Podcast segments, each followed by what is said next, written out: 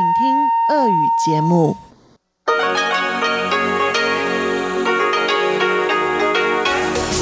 эфире Международное радио Тайваня. В эфире русская служба Международного радио Тайваня. Здравствуйте, уважаемые друзья! Из нашей студии в Тайбэе вас приветствует Мария Ли. Мы начинаем нашу ежедневную программу передачи с Китайской Республики. Наша программа, как обычно, выходит в двух блоках – получасовом и часовом. Получасовая программа звучит на частоте 5900 кГц с 17 до 17:30 UTC. И сегодня она будет состоять из обзора новостей недели и рубрики Владимира Малявина «Всемирный Чайнатаун». Часовую программу, которая звучит на частоте 9490 кГц с 11 до 12 UTC, а также вы можете услышать ее на нашем сайте в разделе «Час передач». Адрес нашего сайта ru.rti.org.tw. Продолжит рубрика «Наруан Тайвань» с Игорем Кобылёвым и повтор «Радиопутешествие по Тайваню» с Чеченой Куулар. Пожалуйста, оставайтесь с русской службой МРТ.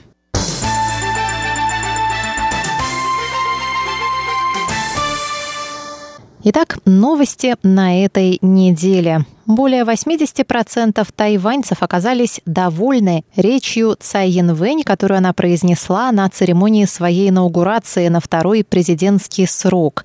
Инаугурация проходила в прошлую среду, 20 мая.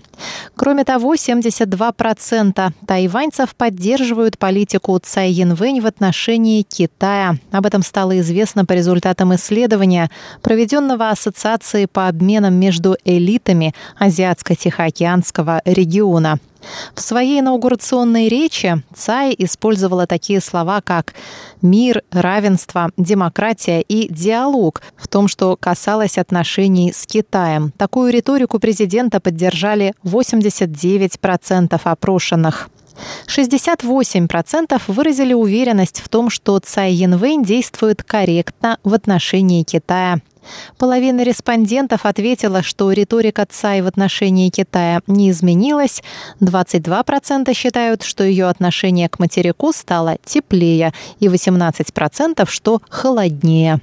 Заместитель генерального секретаря Тайваньского общества по международному праву Линь Цинхуэй сказал, что большинство граждан Тайваня поддерживают политику Цай в отношении КНР. Поэтому этот вопрос больше не является ахиллесовой пятой политической программы Демократической прогрессивной партии. Что касается восстановления гуманитарных обменов между двумя берегами Тайваньского пролива, 65% не поддерживают снятие ограничений, касающихся деятельности граждан КНР на Тайване. Еще 65% сказали, что в будущем планируют отказаться от поездок на материк для работы, учебы и отдыха из-за эпидемии. Участников опроса также спросили о новом законе о государственной безопасности в Гонконге. 56% респондентов ответили, что этот закон уничтожит концепцию «одна страна, две системы», а 15,3% наоборот считают, что закон только укрепит ее.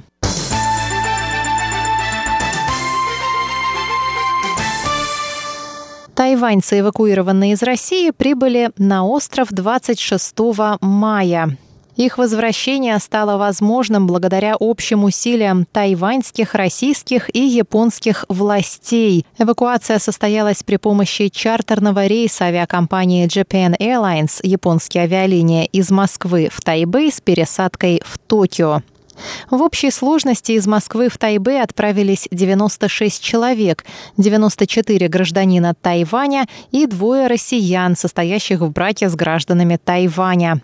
Рейс из Москвы в Токио вылетел в понедельник, и во вторник вечером чартерный рейс из Токио с гражданами Тайваня на борту прибыл в международный аэропорт Тао-Юаня.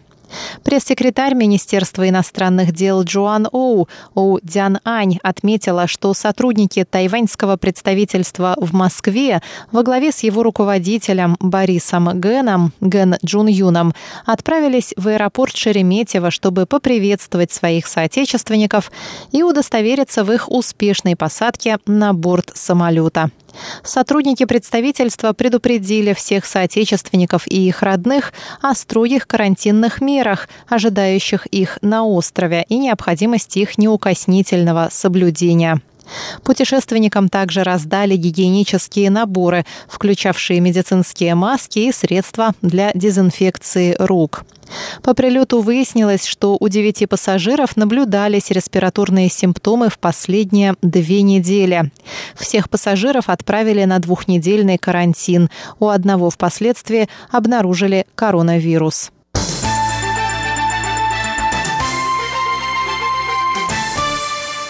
Тайбэйский международный кинофестиваль пройдет, как и планировалось, с 25 июня по 11 июля. Об этом объявили в понедельник организаторы ежегодного мероприятия. В пресс-релизе фестиваля говорится, что будут приняты все необходимые меры для защиты здоровья участников и зрителей кинофестиваля. Вход в кинозалы будет возможен только в масках и только после измерения температуры. Билеты будут продаваться по документам. Сидеть зрителям, возможно, придется на расстоянии друг от друга, хотя впоследствии эта мера была правительством отменена. Также из-за пандемии коронавируса иностранных гостей в этом году не приглашали, и церемония награждения победителей международного конкурса кинодебютантов пройдет в режиме онлайн.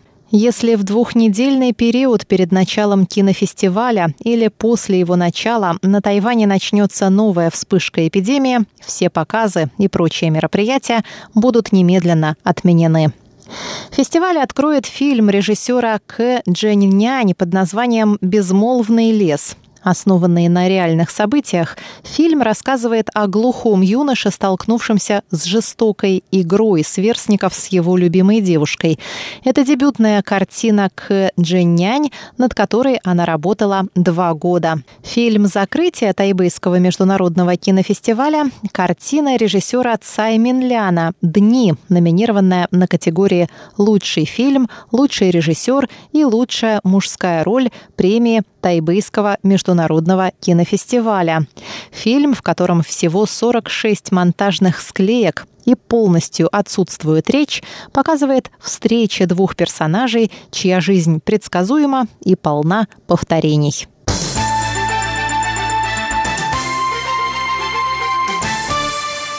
Ограничения на собрания с большим числом людей могут быть сняты уже в июне, если эпидемическая ситуация на Тайване останется стабильной и до 7 июня на острове не появится новых случаев местного заражения. Об этом сообщил во вторник Центральный противоэпидемический командный пункт Тайваня.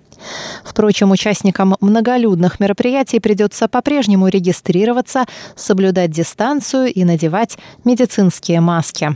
А 27 мая министр здравоохранения Тайваня Чен Шиджун рассказал о том, что меры по соблюдению социальной дистанции при рассадке в кинотеатрах и других публичных местах 7 июня также будут упразднены. Он также сообщил, что ресторанам не нужно будет устанавливать перегородки между столами, кроме тех случаев, когда столы расположены очень тесно, и сидящие рядом посетители пришли не в составе одной группы. В этих случаях перегородки необходимы до появления вакцины против COVID-19 или же эффективного лечения коронавируса. Чень рассказал, что в поездах Тайваньской железной дороги и скоростной железной дороги, а также в концертных залах, театрах и на бейсбольных стадионах правила по рассадке с соблюдением социальной дистанции будут отменены. Пассажиров и посетителей все же обяжут надевать маски, но при соблюдении определенных условий их можно будет снимать, например, для еды.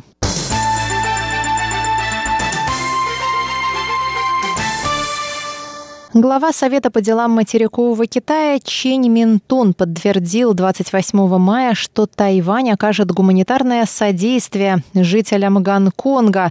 И сейчас правительство разрабатывает соответствующий план по указу президента Цай Инвэнь. В связи с принятием КНР закона о государственной безопасности, который позволяет центральному правительству вмешиваться в процесс принятия законов в Гонконге, по их мнению, представляющим угрозу, Тайвань ожидает поток беженцев из Гонконга. Но на данный момент на Тайване нет законодательной базы для предоставления политического убежища. Президент Цай Инвэнь поручила Совету разработать план по оказанию гуманитарного содействия, который включит в себя права на вид на жительство и предоставление социальной поддержки прибывающим на Тайвань гражданам Гонконга.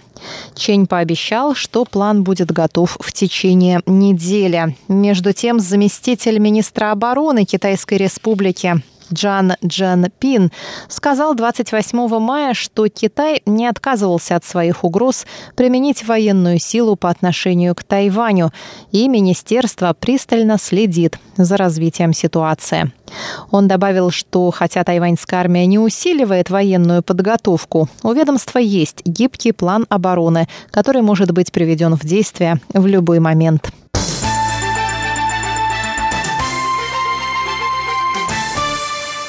Депутаты законодательного юаня Тайваня обнародовали 29 мая совместное заявление, в котором осудили принятие закона о создании органа государственной безопасности в Гонконге. Этот закон был принят в пятницу Всекитайским собранием народных представителей, высшим законодательным органом КНР. Председатель законодательного юаня Ю Сикунь заявил, что этот закон нарушает все обещания, данные китайскими властями в 1997 году жителям Гонконга. В числе этих обещаний – право на управление Гонконгом его гражданами, высокая степень автономии, а также неизменность этих прав в течение 50 лет. Все фракции законодательного юаня обеспокоены этой проблемой и выражают досаду и решительное осуждение. Все партии парламента поддерживают свободу и демократию Гонконга и всеобщие выборы, поддерживают создание каналов для диалога и призывают к скорейшему восстановлению порядка в Гонконге для его стабильного экономического развития, сказал Ю Сикунь. Спикер парламента добавил, что власти Тайваня подготовят все необходимые меры для помощи гражданам Гонконга, в том числе активистам, которые учатся в тайваньских учебных заведениях, и помогут им с трудоустройством. Ю Сикунь сказал, что Совет по делам материкового Китая регулярно оценивает политическую, экономическую и общественную ситуацию в Гонконге. Он призвал правительство начать реализацию программы оказания помощи гонконгцам в ближайшее время.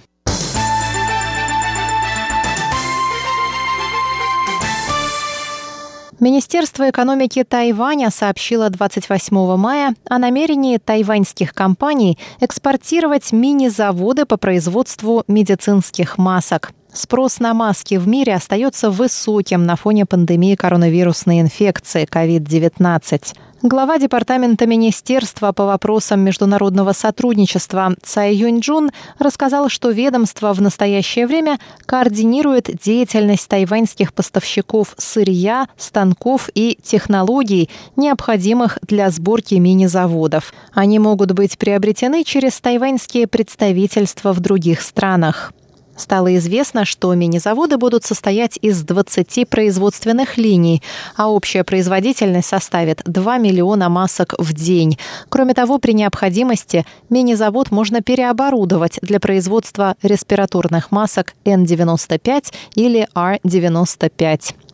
Таким образом, другие страны смогут удовлетворить повышенный спрос на медицинские маски, а тайваньские производители расширить свой рынок сбыта. Цай Юньчжун добавил, что цена таких мини-заводов будет конкурентоспособной, но точная стоимость станет известна позже.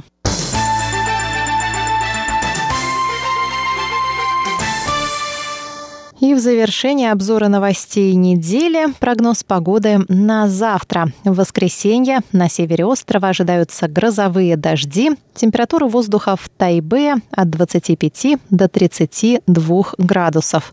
В центральной части Тайваня также дожди и грозы. В Тайчжуне от 24 до 31 градуса. И на юге точно такая же картина. Грозовые дожди, в Гаосюне от 26 до 31. Дорогие друзья, на этом обзор новостей недели подошел к концу. Для вас его провела Мария Ли. Пожалуйста, заходите на наш веб-сайт ru.rti.org.tw, слушайте наши передачи в подкастах и заходите и ставьте лайки на наших страницах в соцсетях. Всего вам доброго!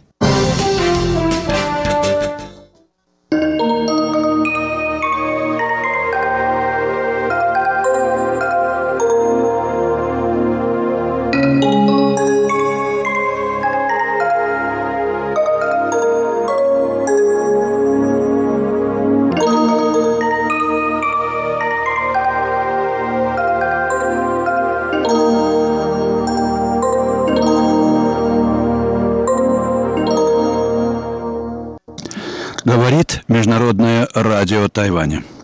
Здравствуйте, дорогие радиослушатели. В эфире передача «Всемирный Чайнатаун». У микрофона Владимир Малявин. Сегодня я продолжу разговор о природе китайской вежливости, ее культурном и общественном значении, обращаясь в качестве повода для рассуждений к книге замечательного немецкого мыслителя Германа фон Кайзерлинга «Путевой дневник философа».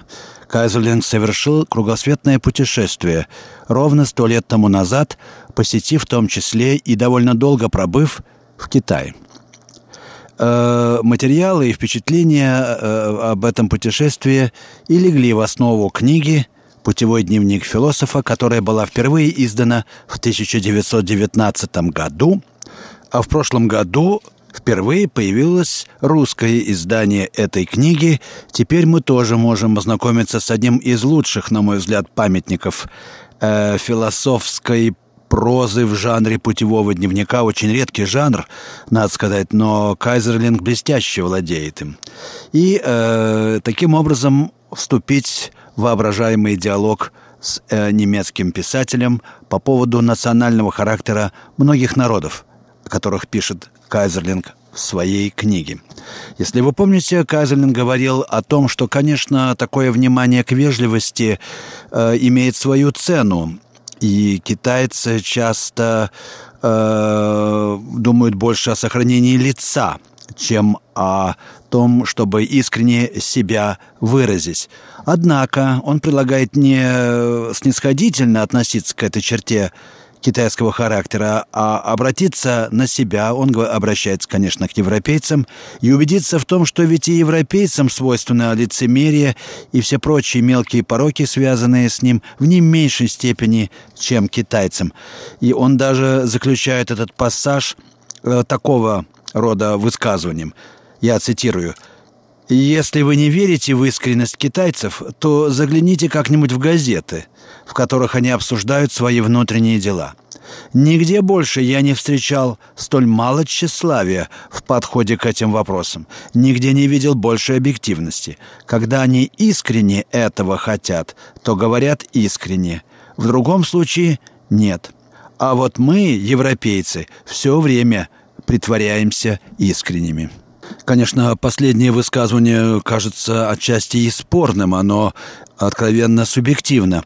Но я думаю, что многие жители России согласятся с Кайзерлингом в этом. И более того, я даже лично знаю одного весьма почтенного ученого, который категорически отказывается выезжать в Париж, потому что ему, я тут могу только процитировать его слова, «тошно видеть дежурные улыбки официантов в парижских кафе». Ну, я лично могу вполне принять эти улыбки, перевариваю их. У меня они не вызывают какого-то приступа раздражения.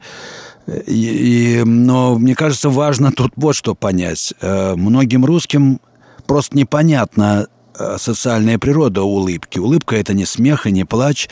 Это условие, как выражаются на Западе, цивилизованного общения. Она соответствует отношениям клиента и обслуживающего персонала, как бы там ни было. Это просто примета работы, рабочей жизни.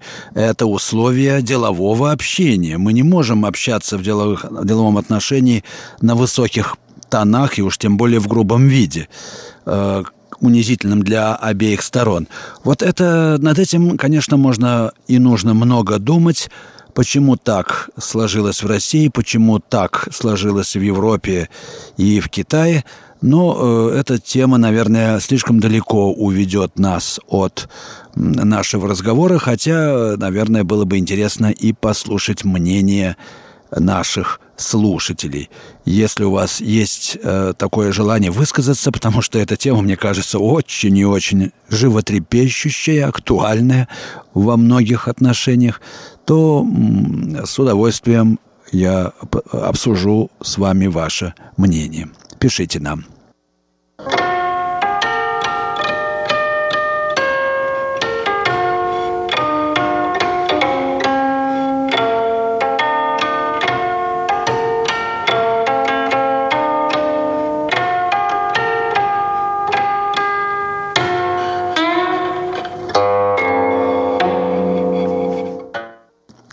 Я продолжаю передачу «Всемирный Чайнатаун» Международного радио Тайваня. У микрофона Владимир Малявин. Давайте пойдем дальше по книге Кайзерлинга. И теперь я хотел бы привести новые его соображения по поводу китайской вежливости. Вот что он думает. Типично, а вовсе не эксцентрично, также и то, что китайцы придают церемониалу такое громадное значение.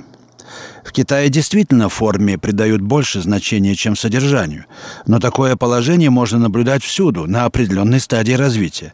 Чем больше у народа присутствует первобытное начало, то есть чем он, согласно представлениям XVIII века, должен быть проще и естественнее, тем на деле большее значение имеет у него ритуал. В ходе развития эта черта сначала становится все изощреннее. Ритуалы все усложняются, совершенствуются, пока, наконец, не доходят до такой точки, когда индивид начинает бунтовать против норм, созданных обществом. И тогда историческая форма ломается. Мы, европейцы, находимся на последней из описанных стадий. Образованные же китайцы на предпоследней, когда объективная форма уже достигла крайней степени оформленности. У китайцев это типическое явление представлено в своей классической форме, еще более классической, чем это было у французов XVII века, которая поразительно напоминает то, что еще вчера наблюдалось у китайцев. Форма, в которой что-то делается, воспринимается у них как существо дела. Психологическая причина такого восприятия заключается в том, что человек еще не дорос до изобретенных им форм и, соответственно, переоценивает их значение как там, где речь идет о ритуалах, так и в отношении машин. Современное механистическое мировоззрение в психологии эквивалентно ритуалистскому, замечает Кайзерлинг в скобках. Человек видит в формах самостоятельные сущности, а не только органы и средства выражения себя самого. В биологическом же плане это связано с неиндивидуализированностью отдельного человека на этой ступени. В условиях, когда класс означает в сознании человека нечто большее, чем он сам, общественно значимые нормы, естественно, первенствуют по отношению к личному. Тут строгое следование обычаю имеет такое же метафизическое значение, как у нас искренность и прямота. В зависимости от особенностей умственного развития и культуры это интерпретируется по-разному. Например, предрасположенные к мистическому направлению индийцы приписывают ритуалам магические возможности. Для народов с более бедной фантазией, таких как, например, французы, конечной инстанцией остается обычай. Самую же глубокомысленную теорию, какую только можно измыслить для этого явления, причем глубокомысленную не столько в смысле понимания, сколько в смысле ее влияния на реальную жизнь, придумали китайцы. Согласно созданному и принятому ими учению, следование объективной норме неизбежно приводит отдельного человека к личному совершенству. Масса, тем не менее, осталась на уровне внешнего ритуала. Но для среднего представителя более высокого уровня это указало путь, который ведет к цели, хотя и не быстро, однако надежнее, чем все остальные, которые выбирали мы.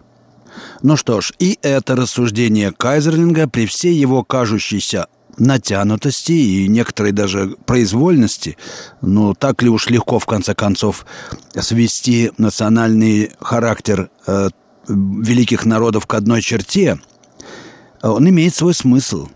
Потому что действительно существует разница между массой, как выражается Кайзерлинг, которая воспринимает только внешнюю форму, и отдельными лучшими представителями образованного класса, которые действительно могут притворить внешнюю форму в свое внутреннее состояние, сделать ее, так сказать, знаком души, если угодно. Совместить, короче говоря, внутреннее и внешнее в этом идеале культурного воспитанного человека. Это действительно великий идеал Китая.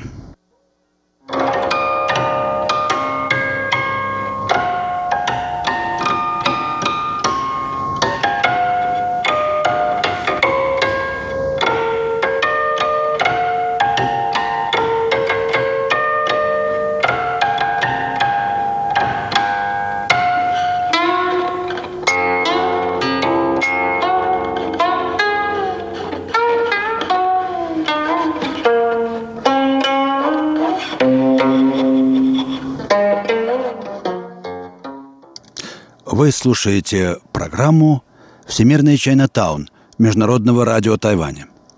Передачу ведет Владимир Малявин. Речь у нас идет о китайской вежливости и ее культурном значении. Я зачитываю фрагменты из книги Кайзерлинга и комментирую их. У нас остается, собственно, заключение самого Кайзерлинга к своим рассуждениям о сущности и значении китайской вежливости, китайской любви к этим знаменитым китайским ритуалам. В конце концов, Кайзерлинг все-таки признает, что любовь китайцев к церемониям – это явление не столько исключительное, сколько типичное. И оно типично, пишет он, для общества с низким уровнем индивидуализации, но притом с высокоразвитой культурой. Европейцу трудно принимать всерьез формы, характерные для такого общества. Но если вообще следует принимать формы всерьез, то это значит, что они имеют серьезное значение. Для метафизика нет разницы между формами, порожденными природой, и формами, которые придуманы изобретательной фантазией. Как явления действительны и те, и другие, а по своему содержанию они едины. И если даже на него китайщина, шинуазери, производит порой впечатление чего-то гротескного, вроде карикатуры на человеческий род, то он одновременно видит в ней и нечто большее – карикатуру на все творение в целом.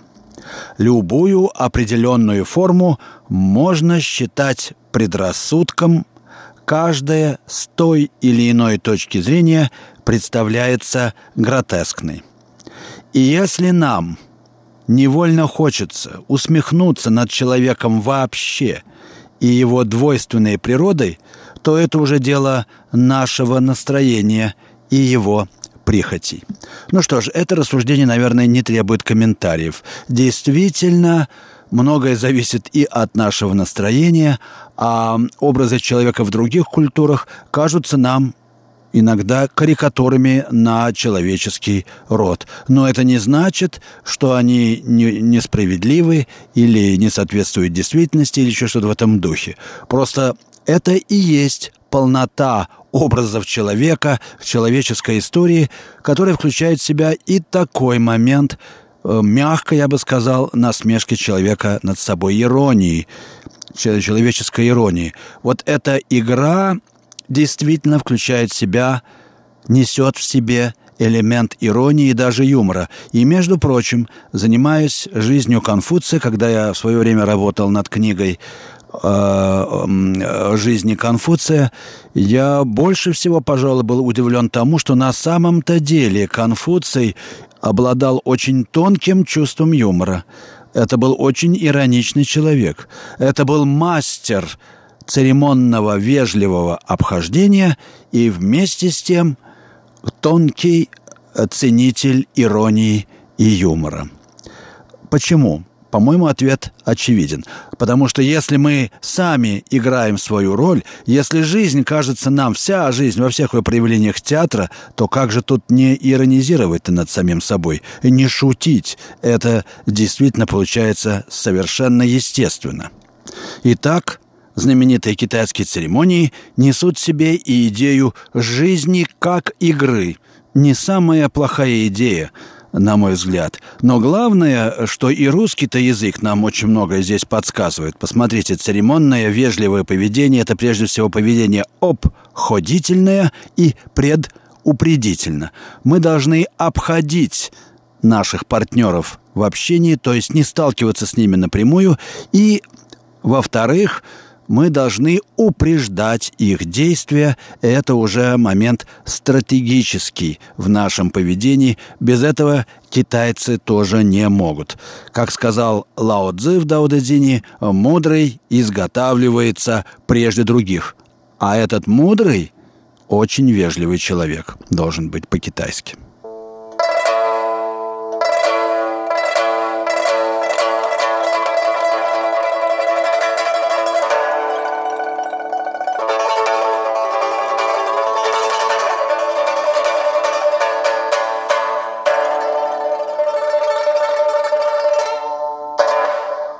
Я продолжаю передачу «Всемирный Чайнатаун» Международного радио Тайваня. Времени у меня осталось не так уж много, и я хотел бы перейти к новой теме и только начать ее. Темой книги Кайзерлинга следующей является его путешествие по провинции Шаньдун. Это прибрежная провинция Китая, но севернее расположена. Вот занимает она территорию географически Шаньдунского полуострова и прилегающей к ней земли. Кайзерлинг дает, по-моему, очень интересное и точное описание китайского ландшафта. «Все больше, — пишет он, — меня поражают огромные размеры Китая. Это целый отдельный мир. Его размеры так существенны, так впечатляющи, что ничего подобного я не видел ни в одной стране, в которой побывал. И я уже хорошо понимаю, почему его жители не склонны принимать всерьез остальной мир. Иногда Китай мне напоминает Россию». Кайзерлинг, кстати, балтийский русский немец. Он жил в молодости в России, прекрасно говорил и по-русски, и очень хорошо знал Россию, конечно. Итак, Китай напоминал Кайзерлингу Россию. Такую же гигантскую империю, которая всегда, что бы с ней ни случилось, будет производить грандиозные впечатления. Так в чем же то общее, которое я все время ощущаю, невзирая на все различия? Мне трудно это понять, но, кажется, дело в тех огромных просторах, которыми Китай также отличается от всех прочих стран Востока, как Россия от стран Запада. Нет ничего более обширного, всеобъемлющего, чем бурая равнина. И даже в малом видно ее отражение. Каждый коренной русский по своей сущности широкая, крупная натура. Ну что же, хорошо знал русских людей этот немец. Ясно и четко очерченный китайский ландшафт тоже однообразен, ритмичен и велик. И его обитатели носят его отпечаток. Китаец тоже выказывает впечатление широкой натуры, каким бы он ни был сухарем и филистером. Ибо в основе того, что мы называем шинуазери или китайщина, лежит могучее величие. Выразительное по своему содержанию это слово вызывает в первую очередь представление мелкости, которые мы действительно наблюдаем в соответствующих вещах в Бирме, Сиаме и Японии. В Китае же за каждой арабеской чувствуется субстанция могучей народной души. И эта мощь необыкновенно притягательна. Я точно знаю, со временем она бы меня окончательно пленила, как пленила уже очень многих. Ну что ж, вы слушали передачу «Всемирный Чайнатаун». Передачу подготовил Владимир Малявин. Всего вам доброго.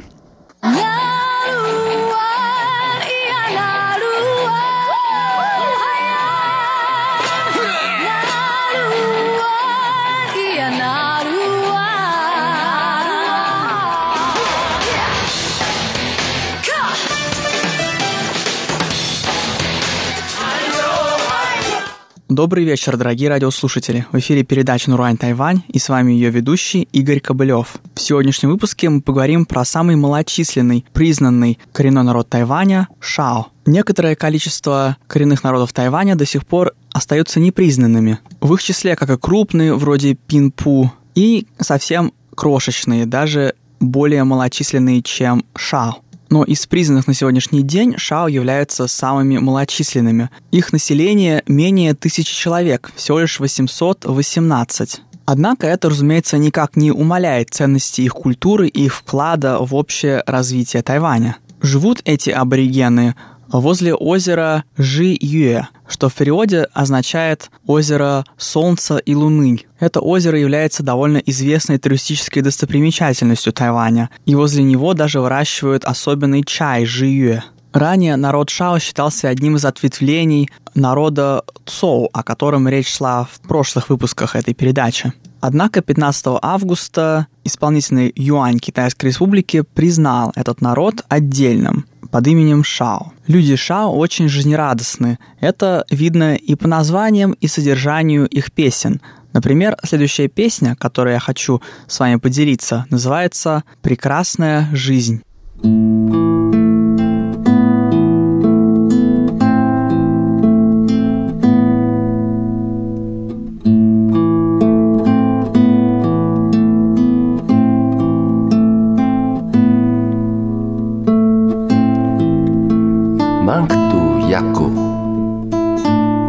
Valentuna salun nimandu bashalota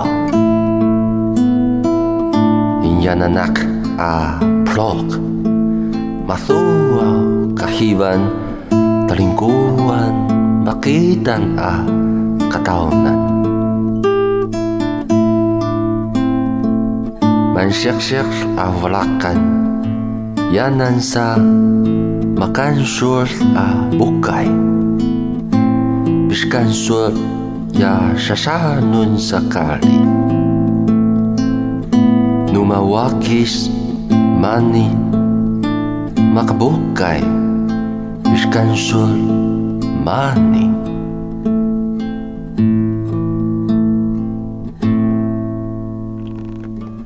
Kadu sira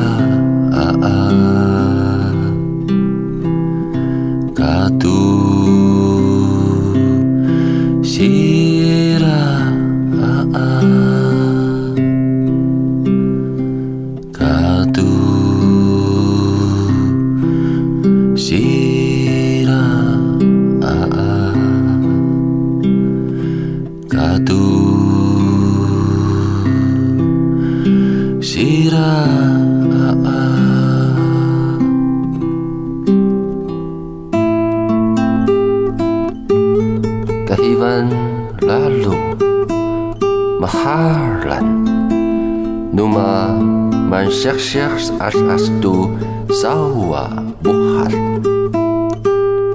Kahiwan lalu inyanan tu sawa ketaunan Lalu man syekh as-asdu sawa buhal Lalu walakan man syekh as-as inyanan tu sawa sapa Tukahivan Yananuan Close Яку яту сумма, макту лалуту сауа, пиньяна сапа.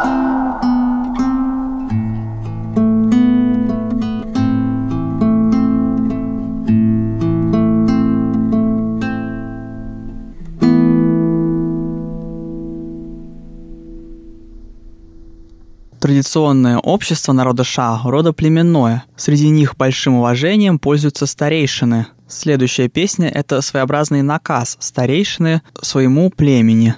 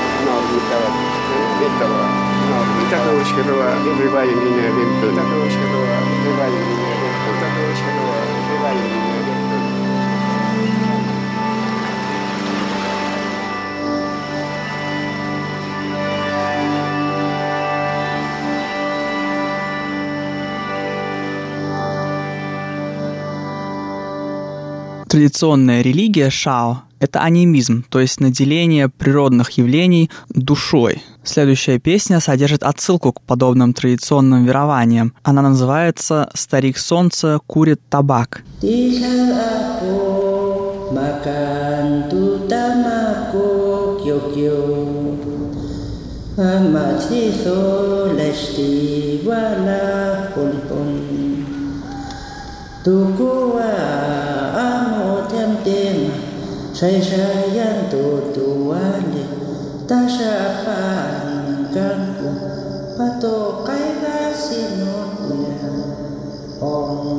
Anuninlak apukiai amakakuyash.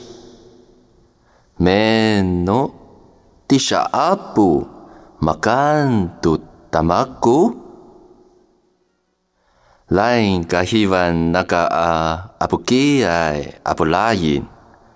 Pinfalak yakin akuyash. Numa suini akari. Yaku amakakuyash. Mathua maktu kahivan adadakuan makitansa ininshavan.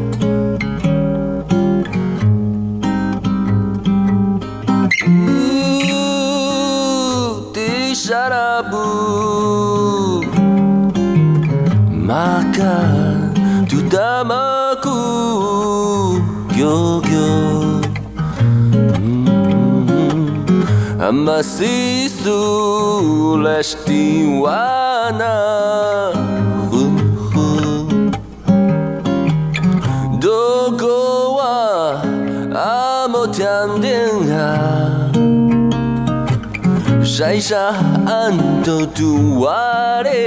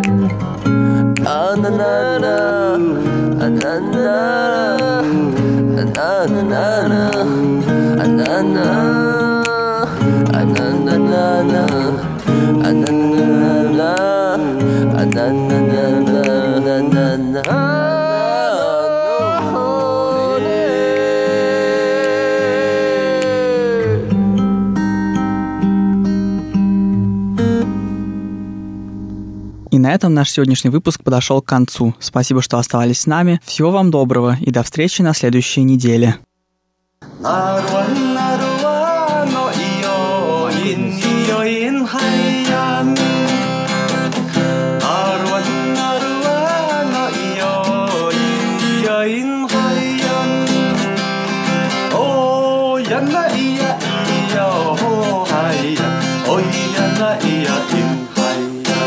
Здравствуйте, дорогие друзья! Вы слушаете еженедельную передачу «Радиопутешествие по Тайваню». В студии у микрофона Чечена Куулар.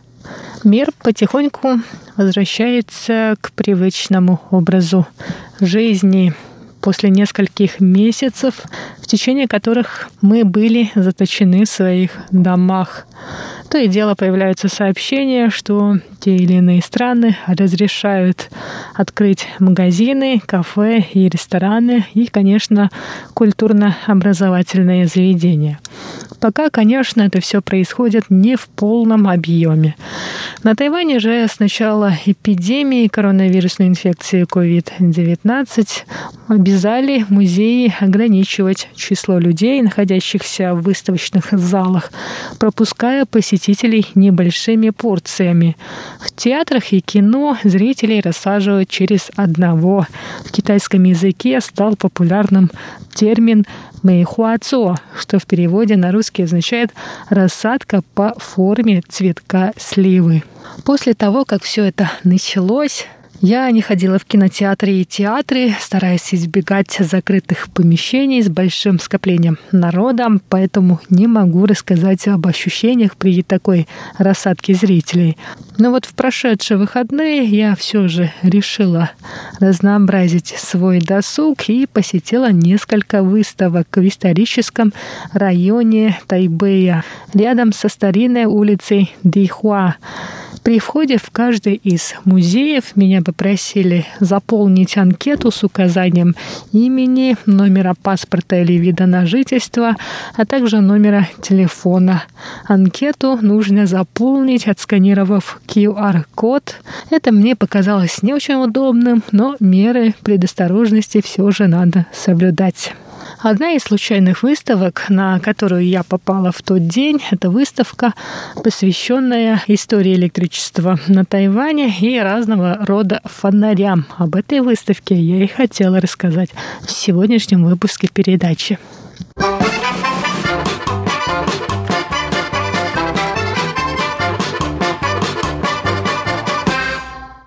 Выставка под названием «Тэн Цаолян Лао Тайвань», то есть «Фонари, освещая старый Тайвань», открылась в музее Дихуа 207.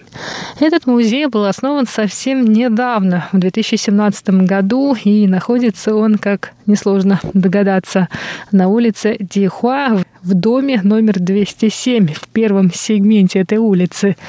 Здание музея было построено в 1962 году. В нем располагался магазин традиционной китайской медицины. В нем 3 этажа и выход на крышу дома, откуда открывается прекрасный вид на старинную улицу Дихуа.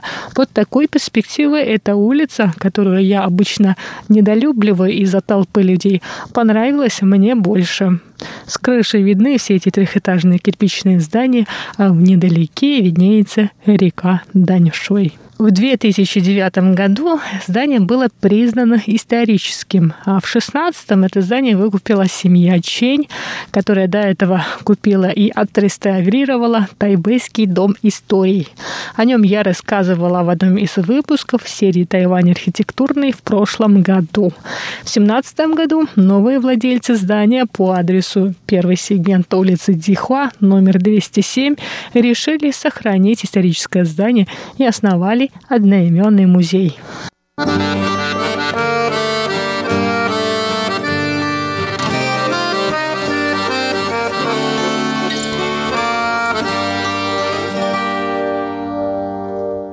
А сейчас о выставке, точнее о выставках, которые мне удалось посмотреть в прошлое воскресенье в музее Дихуа 207. В настоящее время их там 2. Одна основная про историю фонарей на Тайване, другая посвящена оригами. На стенах висят подробные инструкции, следуя которой можно сложить бумагу, например, в форму сердца, тем более выставка называется «Любовное письмо тебе Кэни и Фэн Сяо Циншу». А основная выставка под названием «Фонари», освещая старый Тайвань, рассказывает посетителям об истории фонарей и светильников на Тайване. Хотя выставка и не очень большая, но на ней собраны любопытные экспонаты.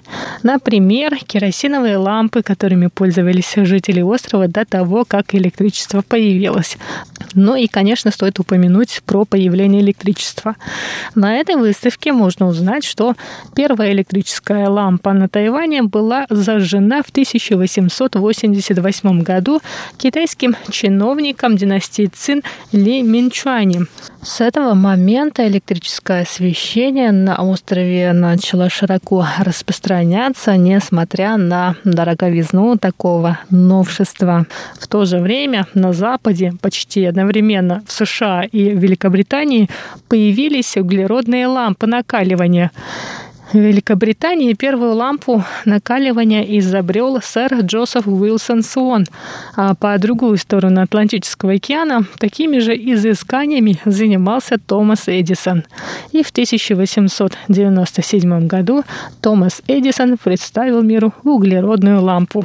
За 2 года до этого уже в Тихом океане Тайвань переходит под управление Японской империи, которая развернула бурную инновационную деятельность на острове. Так, в 1905 году на Тайване появилась гидроэлектростанция, которая снизила стоимость электричества в несколько раз, и углеродные лампы накаливания. В том же году японская власть решила отпраздновать победу над Балтийским флотом в русско-японской войне, в честь чего новый парк Тайхоку, так раньше назывался нынешний мемориальный парк инцидента 28 февраля, был украшен электрическими лампочками. А спустя пару лет торговцы в Тайбэе стали вешать электрические лампы в своих лавках во время проведения ритуальных обрядов. А уже в начале 10-х годов 20 века на остров была завезена знакомая нам всем лампа накаливания. Не менее интересны и абажуры, которые использовались в то время. Тогда их делали из металла, стекла, керамики, камня, бумаги и из много чего еще.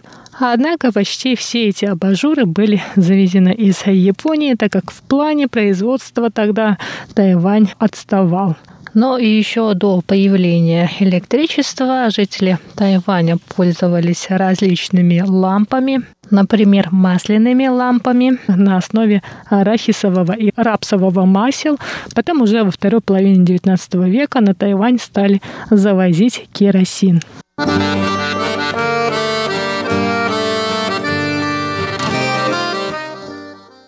Другая часть экспозиции посвящена фонарям, традиционному элементу китайской культуры, который впоследствии трансформировался в неоновые вывески, которые можно увидеть на всех тайваньских улицах.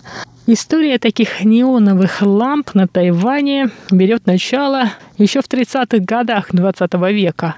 Например, кофейни тогда использовали неоновые лампы для украшения и привлечения посетителей. Многие владельцы торговых лавок стали делать вывески с названиями своих магазинов, используя эти самые неоновые лампы.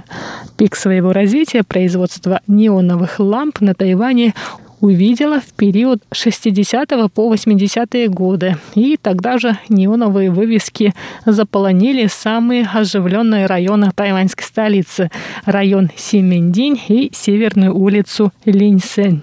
Однако неоновые лампы вскоре заменили более дешевые LED-лампы.